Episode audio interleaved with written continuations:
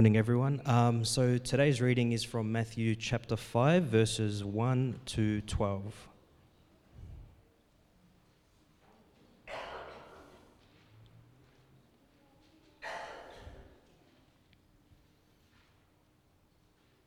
The Sermon on the Mount. When he saw the crowds, he went up on the mountain, and after he sat down, his disciples came to him.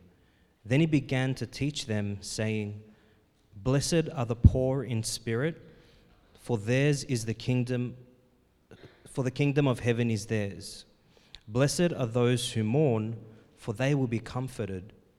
Blessed are the humble, for they will inherit the earth. Blessed are those who hunger and thirst for righteousness, for they will be filled. Blessed are the merciful, for they will be shown mercy. Blessed are the pure in heart, for they will see God. Blessed are the peacemakers, for they will be called sons of God. Blessed are those who are persecuted because of righteousness, for the kingdom of heaven is theirs. You are blessed when they insult you and persecute you and falsely say every kind of evil against you because of me. Be glad and rejoice, because your reward is great in heaven. For that is how they persecuted the prophets who were before you. And now we're going to be reading the Apostles' Creed. So if I can just get everyone to stand up, please.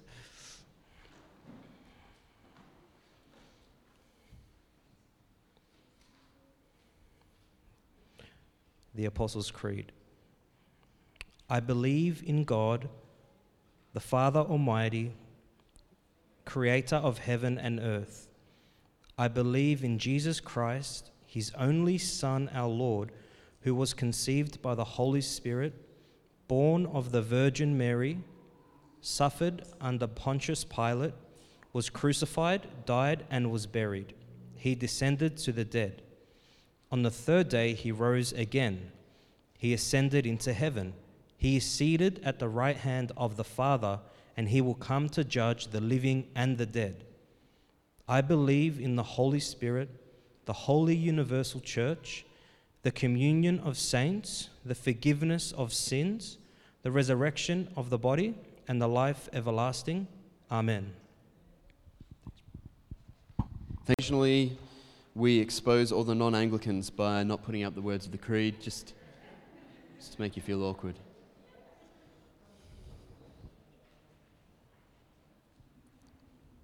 Hey, um, I uh, made a mistake last week. I made a mistake actually uh, in planning out this series from the beginning. I made a big mistake in trying to shove it all into 12 weeks. Uh, then I went to 13 weeks.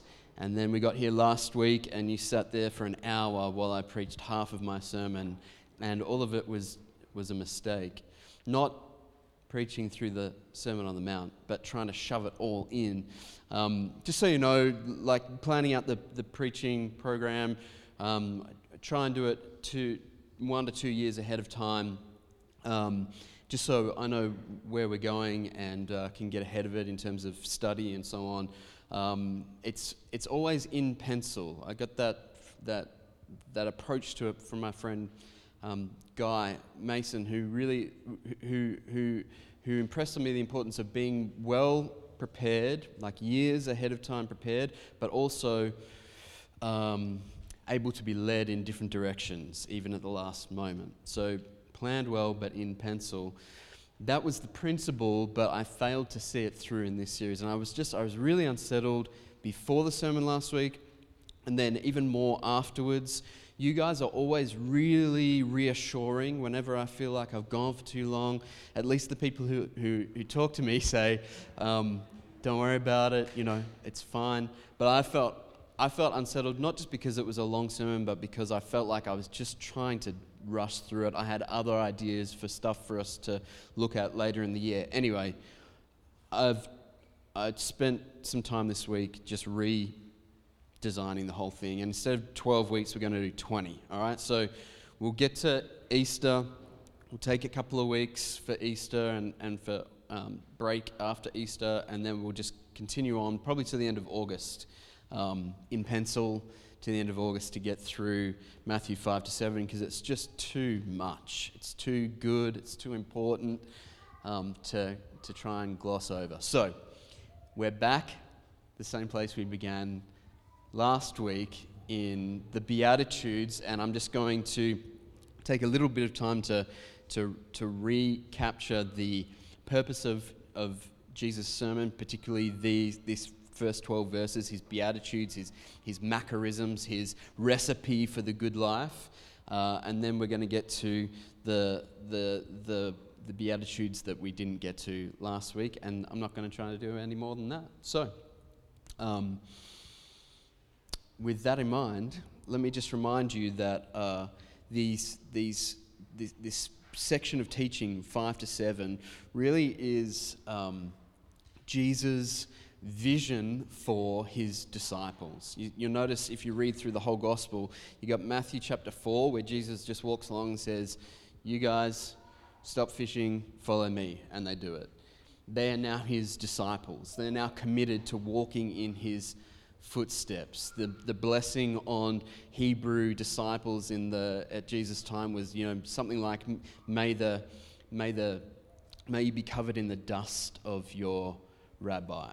That is, literally, you would be following him around, walking in his footsteps, and learning to live as he lived. What sets Jesus apart as a rabbi is all of the teaching that he gave was also the life that he lived. He was absolutely consistent, um, which you can see as you read through the rest of the gospel. You can test all of this lofty teaching that Jesus is giving. Is it just ideological? Is it just, um, is it just um, idealistic?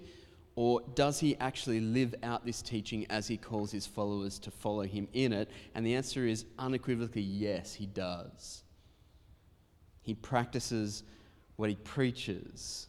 And so, this, this section of teaching, 5 to 7, what we call the Sermon on the Mount, is this vision that he's casting for his disciples to live the good life in the kingdom that he has inaugurated, the kingdom that he is bringing to bear, the kingdom of God in their midst. So, let me just remind you of the purpose.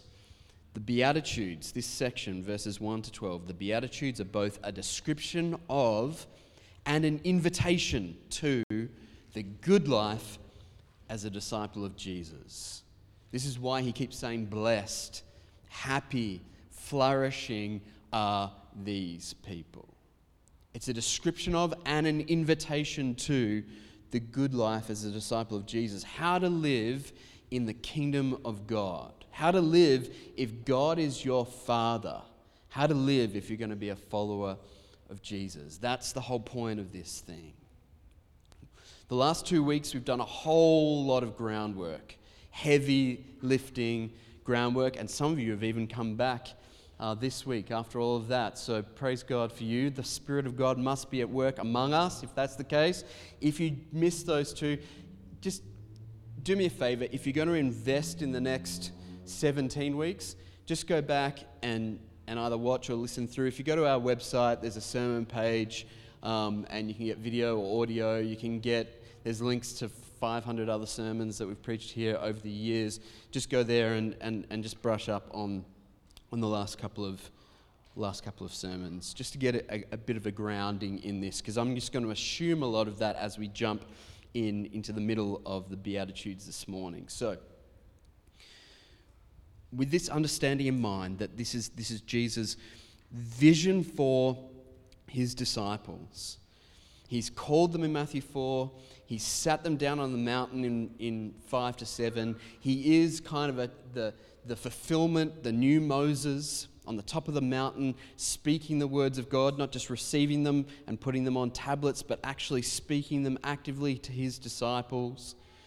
And so now you need to seat yourself with his disciples if indeed you are one of his disciples. If you're here this morning, you say, Well, yeah, I call myself a Christian.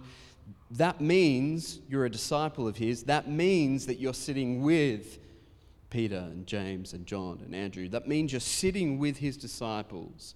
If you're here this morning you're not yet a Christian, Jesus is speaking to you too. There were crowds gathered on the mountain that were just there to listen. We, they hadn't opt in the, opted in at this point, but they wanted to hear what this guy was on about. So this is for you too. But you need to know if you call yourself a Christian, this is Jesus' vision for you. This is his description of what it means to be a Christian. And this has been lost over the years. There are those who have said this teaching of Jesus is, uh, it, it really is just like Old Testament law. It's not for us. Its, its purpose is just to get us to despair of ourselves and then throw ourselves on God's mercy. And then, then we get to Romans, and, and, and that's, that stuff is for us. There are those who believe that everything that Jesus said, everything that the Gospels tell us up until Jesus' resurrection, isn't for us. It's just, it was for his disciples at the time, but it doesn't really apply to us. I've had this arm wrestle with people in this church. But here, here's the problem if you're going to take that way of interpreting what Jesus says, well, first of all, you're kind of going to be wasting your time for the next 17 to 20 weeks because I'm going to be telling you this is Jesus teaching for you. He really means it. He's looking at you when he says this, not just Peter and James and Andrew and John. This is a call to us to respond to for us to take seriously and for us to integrate into our lives. The problem for you, if this is you and you think, well, this doesn't, I mean, this is for them, or, or it's kind of like, it's not really meant to be applied by me, or, you know, this is like the law, it's just, it, you know, I, I, I've been saved by grace, so I don't really need to listen to Jesus' commands and his imperatives. The problem for you is, at the end of this sermon, we're going to get to this by August, he says in Matthew 7, this is what he says about all that he's been saying, all of this teaching. Now, just see if this apply, you, you apply this to yourself. He said, Everyone who hears these words of mine, this Sermon on the Mount, and acts on them will be like a wise man who built his house on the rock. The rain fell, the rivers rose, and the winds blew and pounded that house, yet it didn't collapse because its foundation was on the rock. But everyone who hears these words of mine and doesn't act on them who dismisses them as some sort of old covenant teaching, who dismisses them as too lofty to be obeyed, whatever. Part of belonging to some sort of dispensation that doesn't apply to believers in the 21st century, whatever it is. Everyone who hears these words of mine and doesn't act on them will be like a foolish man who built his house on the sand the rain fell, the rivers rose, the winds blew and pounded that house, and it collapsed. It collapsed with a great crash. So, this is what you do to Jesus' teaching if you say it was just for them. You make it sand, you make it foundationless. You say it belonged to another time, it was for another set of people. And in the end, you've got to throw away all of Matthew's gospel because by the end of Matthew's gospel, here's what Jesus says again, Matthew 28. And if you take this as a commission for you, if you take this as a commandment to you as a believer, then hear what he says. Go therefore and make disciples of all nations. We say, Yes, we'll do that. Baptizing them in the name of the Father, the Son, and the Holy Spirit. Amen. Teaching them to observe everything I've commanded you. Remember, I'm with you always to the end of the age, not to the end of his earthly ministry. To the end of the age, we are not only to take on his teaching and apply it to ourselves, but to teach others to do so as they come to faith in the Lord Jesus. This teaching is timeless. You know, sometimes it strikes me that there are people outside of the church who quote Jesus on the Sermon on the Mount more than we do some of his teaching has made its way because it's so sublime, it's so profound, it's made its way into the, the, the, popular consciousness, and yet Christians are the ones who overlook it or dismiss it as being too much, too much to follow. So, that was my call, once again, to hear this and to take it seriously. If you are indeed a follower of Jesus, this, what he says, is what it means to follow him. This is his vision for the good life. Now, quick recap on those first five Beatitudes. I promise you it's going to be quick. Let me just run through them because this all hangs together and, and I don't want to just assume that we all remember last week. All right, so first of all, he says, and this is the most important, the preeminent, the fountain of all the other the Beatitudes blessed are the poor in spirit, for the kingdom of heaven is theirs. There is no one in the kingdom of heaven who is not poor in spirit. The poor in the spirit in spirit are those who despair of their own righteousness and throw themselves on God's mercy. That's what it is to be converted. That's what it is to accept God's grace. It's to first of all say, I got nothing to give. I'm bankrupt. I'm poor in spirit. Next one, verse 4.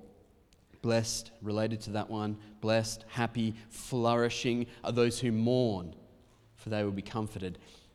Happy are the sad, and I said last week, I made a specific application to the mourning that you experience when you come to terms with your sinfulness, your rebellion, your failure. That mourning, Jesus says, leads to comfort. That kind of mourning over your rejection of God leads to comfort from God because, like the prodigal son, it leads you back to God let me just make a broader application as well. How about this? It's just good to mourn in general. If you are someone familiar with mourning, then you are someone who is like Jesus. If you read through these Gospels, you'll see there are periods of time where Jesus mourns. He mourns over the state of the world around him. Why? Because he knows what the world should be, he knows what the world is going to be. He know he has his own vision for the way that the world will be as the kingdom of God spreads over the earth and he mourns over the state of the world as it is. Remember, outside Lazarus' tomb, his friend is dead. He knows he's about to raise him from the dead and yet he weeps. Why? Because it's wrong. Death is wrong. Sin is wrong. The state of the world is wrong. I'm sick, I'm just telling you, I'm sick of going to funerals where they say, often it's a guy up the front with the collar on who says, This is not a service of mourning, this is a celebration of life. Bull. It is a service. The guy is in the front in a box. We should mourn. This is wrong. This is wrong. This is why Jesus weeps. If you guys have a celebration of life at my funeral, I'll be so ticked. I want to see tears. Yes, because I'm gone, but also just because it's wrong. This is not the way the world was intended to be. And so, whenever we come up against an offense to God's good world, His good intention for the world, we ought to mourn. The comfort comes as we see Jesus' kingdom spread over the earth and his rule established on the earth, finally and fully when he returns again. The ultimate mourning turned to comfort. Oh, I'm getting carried away. All right, got to move to what's the next one? Verse 5 Blessed are the humble, for they will inherit the earth. In our understanding, the way the world has shaped us, the humble inherit nothing. Nice guys finish last you got to get yours. You got to assert yourself. Jesus says it's exactly the opposite. If you want to be Jesus' disciple, that means he's going to say it later on in Matthew's gospel. You got to, and Luke's gospel. You got to take up your cross and follow him. You've got to submit yourself to whatever the world throws at you because of righteousness. He'll say that by the end of today's passage.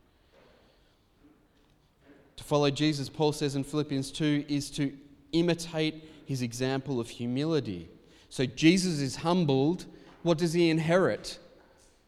Everything. The same is true of his disciples. You humble yourself, you forego the advantages of uh, oppression, oppressing others, of leveraging advantage and privilege over others. You forego that and you inherit everything along with Jesus. You inherit the earth. What's the next one? Verse 6. Blessed are those who hunger and thirst for righteousness. Righteousness, they will be filled. You hunger and thirst for anything other than righteousness, and you will be left empty, hungry, thirsty, looking for more. All the things that we chase, everyone in this room does this. Chase after things that will satisfy us, and we always, without fail, and you can't think of a single example where this isn't right, we end up hungering and thirsting more we're left unsatisfied. He says, as you seek righteousness, as you desperately seek to live a life that is in sync with, congruent with the heart and mind and will of God, that's where you find satisfaction. Last one, verse 7. Blessed are the merciful, for they will be shown mercy. Again, this is repeated through his teaching in the, Lord's Prayer that we'll get to in a few weeks, uh, in the parable of the unforgiving servant. This is, this is the idea. Those who have been shown mercy are always merciful to others. Otherwise, they haven't got it. They haven't understood how much God has forgiven them if they go around and hold their fist and, and, and hold that grudge and and, and refuse to extend mercy to those around them.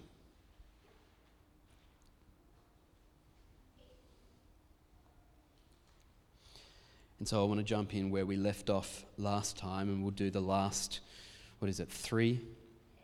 Three and a half Beatitudes. And so he begins in verse 8 Blessed are the pure in heart for they will see God.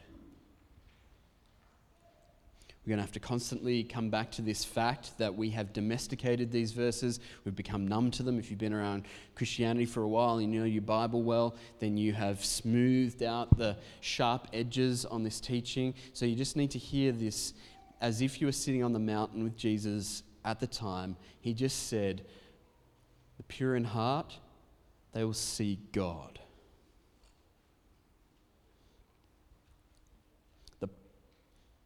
The issue at hand for Jesus in the original setting is, and this is his, his big beef with the religious leaders of the day. Jesus' beef was not with religion, Jesus was very religious. His beef is not with religion. His beef was with the religious leaders who had made purity something that consisted of externalities. They made purity what we do and show to others. That's why he keeps hacking them down all through this sermon, calling them hypocrites. Remember, hypocrite, as Jesus uses it, is a little bit different to what, how we use it. We say a hypocrite is someone who says something and does another.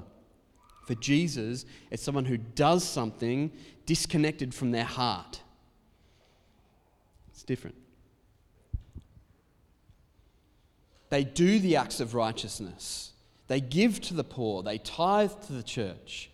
They read their Bible. They say their prayers. They fast. They do all of these things, but there's no connection internally. It's all external. So, this is the challenge, right? Blessed are the pure, what? Externally? Those who, who purify themselves ritually? No, he says, the pure in heart. That's the issue.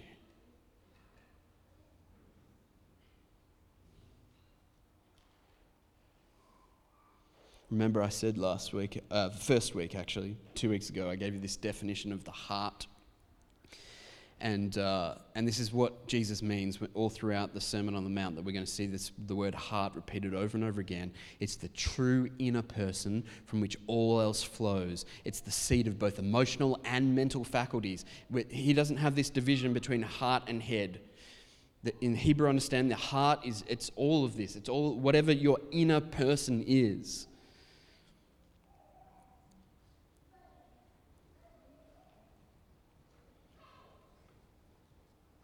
So he's able to say, out of the abundance of the heart, the mouth speaks.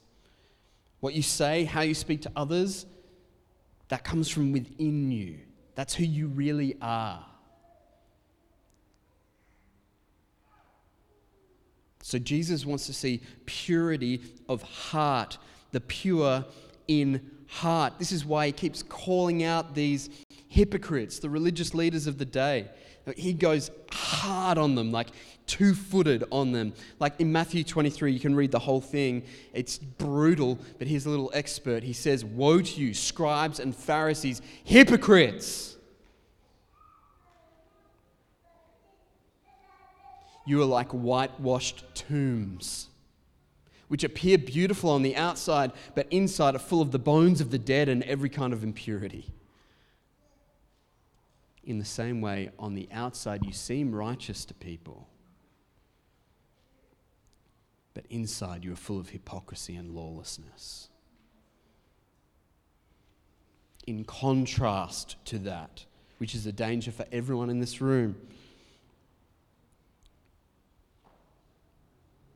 ultimately, it's what's driving you when you're, screaming at your wife and threatening your kids in the car park and walk into this place and it's like, hey, peace of the Lord be with you. What's driving that is hypocrisy.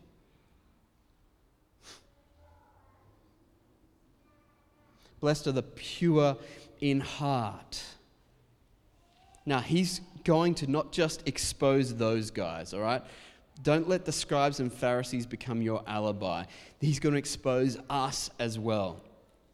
He's going to say things like, we're going to get to this after Easter in chapter 5, verse 27 to 28. You have heard that it was said, Do not commit adultery. But I tell you, everyone who looks at a woman lustfully has already committed adultery with her in his heart. What's the purpose of that? It's to expose us, it's to show us, it's to show us our bankruptcy, it's to, it's, it's, it's to prevent us at all costs, out of love, from just making it about the external appearance. Well, I've never had sex with someone who's not my wife. It's like, that's, that's not the issue. Yet, don't do that by all means.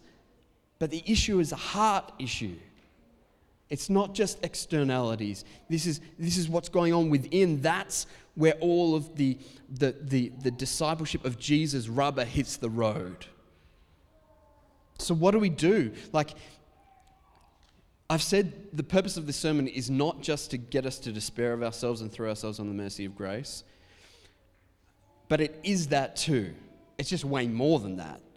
But yes, it is that he has that purpose. He has the purpose of getting us to recognize our bankruptcy, to recognize that we are poor in spirit. So, our response to seeing something like that should be to go, Oh my God, I'm stuffed. If only the pure in heart will see God, then I never will.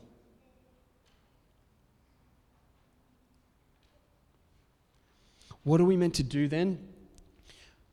The rest of the gospel will show you the way. And the good news is it's full of grace as well as truth, just like Jesus was. But Jesus' brother, James, had a really good insight on this. He seems like someone who just did what everyone in this room should do. It seems like he memorized the Sermon on the Mount, because if you read his letter, it's just full of Sermon on the Mountish kind of language. And in, in, in his letter, James, the, the half brother of Jesus, here's what he says in, in chapter 4, verse 8. He says, Draw near to God, and he will draw near to you. Cleanse your hands, sinners. Purify your hearts, you double minded. Seems to me like there are three responses we could make to being exposed like this by Jesus to having the impurity of our hearts exposed. The first thing we could do, first option, is to kill Jesus. That's what you could do. Those scribes and Pharisees that he called out for being hypocrites, that was what they decided to do. Just kill Jesus, and then you don't have to listen to him anymore. So we could do that. We can do that in our own experience. Just kill, just, just wipe out Jesus. Don't read your Bible.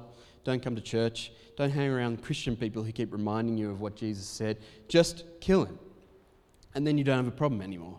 You can be a hypocrite all you like. Um, and so that's one option. I'm not recommending it, It's not a word of application, but it's something some of us can and will do. The second one is to despair. You see something like that, only the pure in heart will see God, and you despair. There is a kind of despair that leads to destruction. Paul describes it in that 2 Corinthians passage about the difference between good grief and worldly grief. One leads to comfort and repentance and forgiveness, one leads to death and destruction. There is a kind of despair that leads to destruction.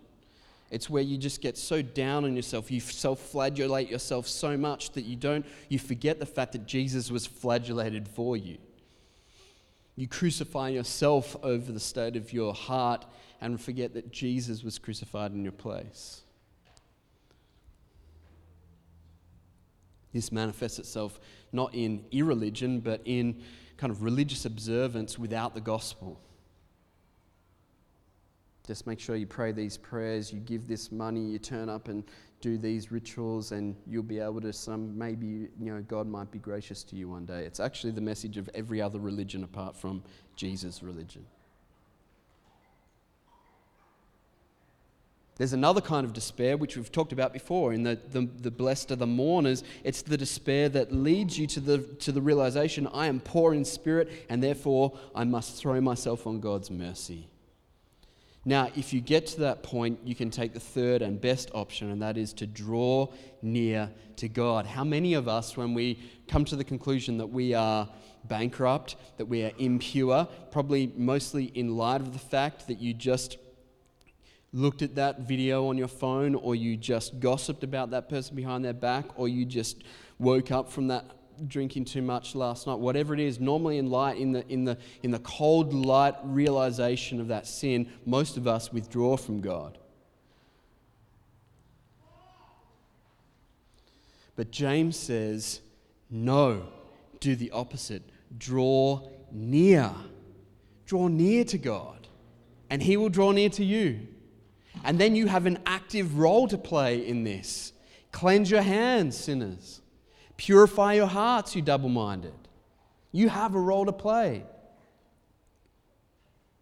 As God draws near to you, He enables you to participate in that act of purification, that act of cleansing, that coming before Him in contrition and confession and repentance.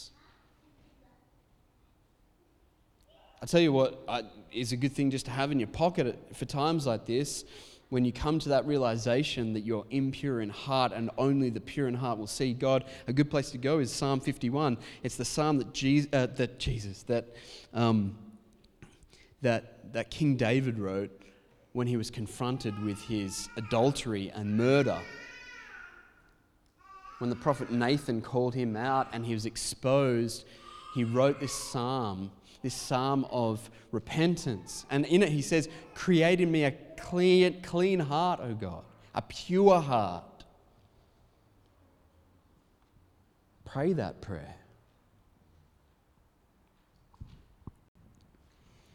Blessed, happy, flourishing are the pure in heart, for they will see God. Verse 9 Blessed are the peacemakers, for they will be called sons of God. The peacemakers. Kind of pretty apt given current events. And actually, not just current events, but just all the events in all of human history. The peacemakers are blessed. The peacemakers will be called sons of God. This is not just um, a passive preference for, um, for, for peace rather than conflict. This is not just uh, lucky you if you are more of a you know withdrawn kind of person rather than an aggressive kind of person. This is not a reward for a certain disposition. This is an active role that Jesus is giving to his people. He's saying the blessed ones are the ones who make it their mission to make peace. Not just preferring peace, but making peace, producing peace. Let's read you a quote. This is what I wrote out in the, in the series guide for which you'll get one day, I promise. I'll finish it one of these days. But here's what I said The peacemakers are not just passive people who prefer serenity to conflict, rather, they busy themselves with helping establish God's kingdom of peace on earth. True shalom peace, that Hebrew word, shalom, is not merely the absence of conflict, but God's restorative work of justice. It builds. Thus, the peacemakers will be called sons of God as they imitate their Father's work. This is what God is up to.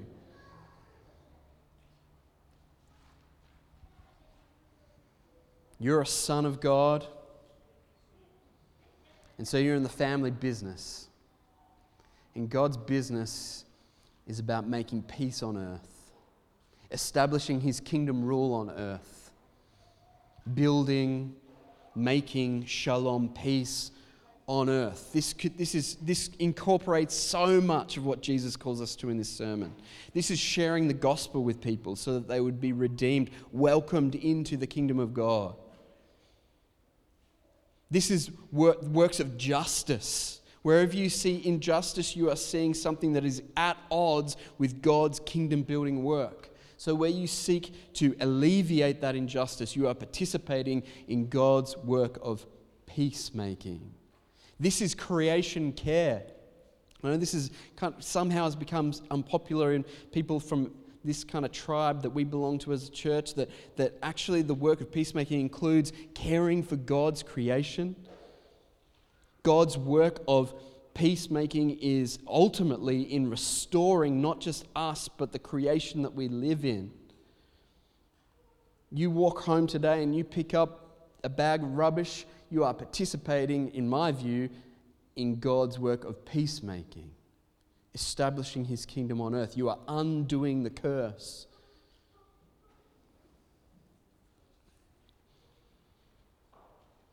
Blessed are the peacemakers, blessed are the kingdom builders. They will be called sons of God. And finally, quickly. Verse 10 Blessed are those who are persecuted because of righteousness, for the kingdom of heaven is theirs. I think this is just a little, this is Jesus sort of framing up the rest of the sermon because he's going to keep calling you to righteousness. He's going to keep showing you what it means to live righteously.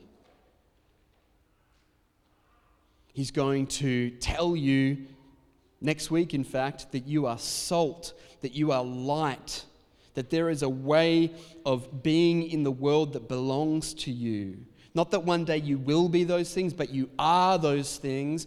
And, and what that means is, in, in, in, in at least from at least one angle, and at least some of the time, you will be persecuted because of those things.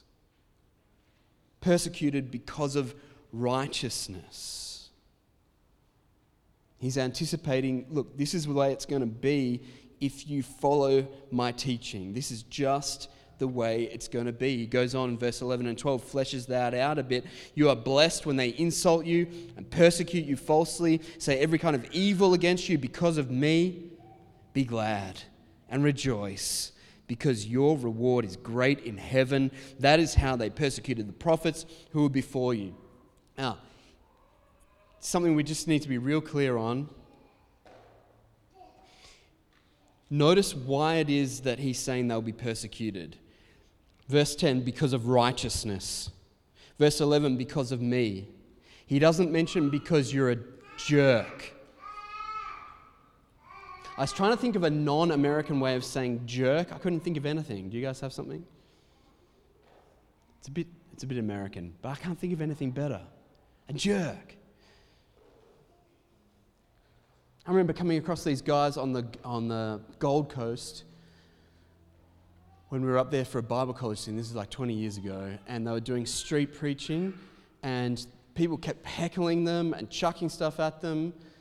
And, and we talked to them afterwards and they're like, yeah, this is just, you know, it's just part of being a, you know, just part of preaching the word. The thing is, right, they were being jerks. I don't think they were getting stuff chucked at them because they were reading John 3:16.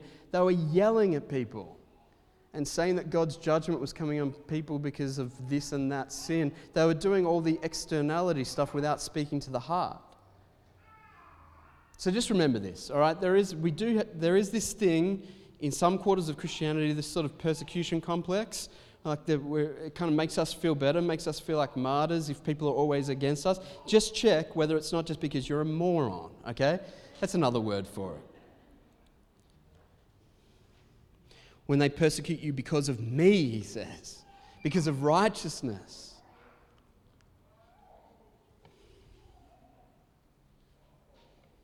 He's just letting us know if we actually hear what he has to say in this sermon and do it, you're probably going to get knocked down from time to time. People aren't necessarily going to love you for it. He says to his disciples in John 15, he's like, You guys, you're not greater than your master. Just remember that. A servant is not greater than his master. If they persecuted me, they'll also persecute you. Paul says to his little protege, Timothy, everyone who wants to live a godly life, a righteous life in Christ Jesus will be persecuted. It just comes with the territory.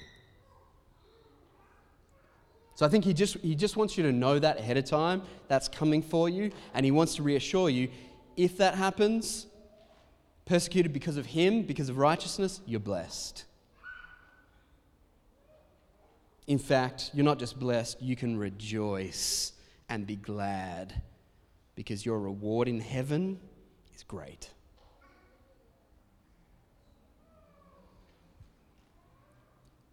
Now, we're going to see, really, from now until the end of this series, we're going to see from Jesus teaching, commands, and illustrations about what it means to live that blessed life. What does it mean to live as a disciple of Jesus. So I encourage you, please keep showing up, keep reading ahead.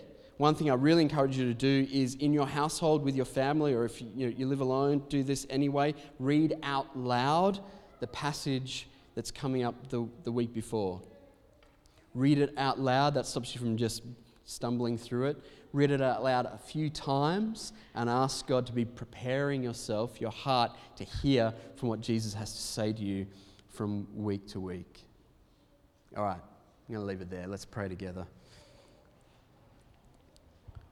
Father, we do thank you for this word from our Lord Jesus. We thank you for the challenge and for the invitation to live the good life. And I pray that as we make our way through this series over the half of this year, Lord, that you would be expanding our hearts, expanding our capacity to hear this word, to receive it, and to apply it to our lives individually, its families, as this church congregation gathered together, Lord. Enable us to live like Jesus, to live the good life. I pray in Jesus' name. Amen. And we're going to continue.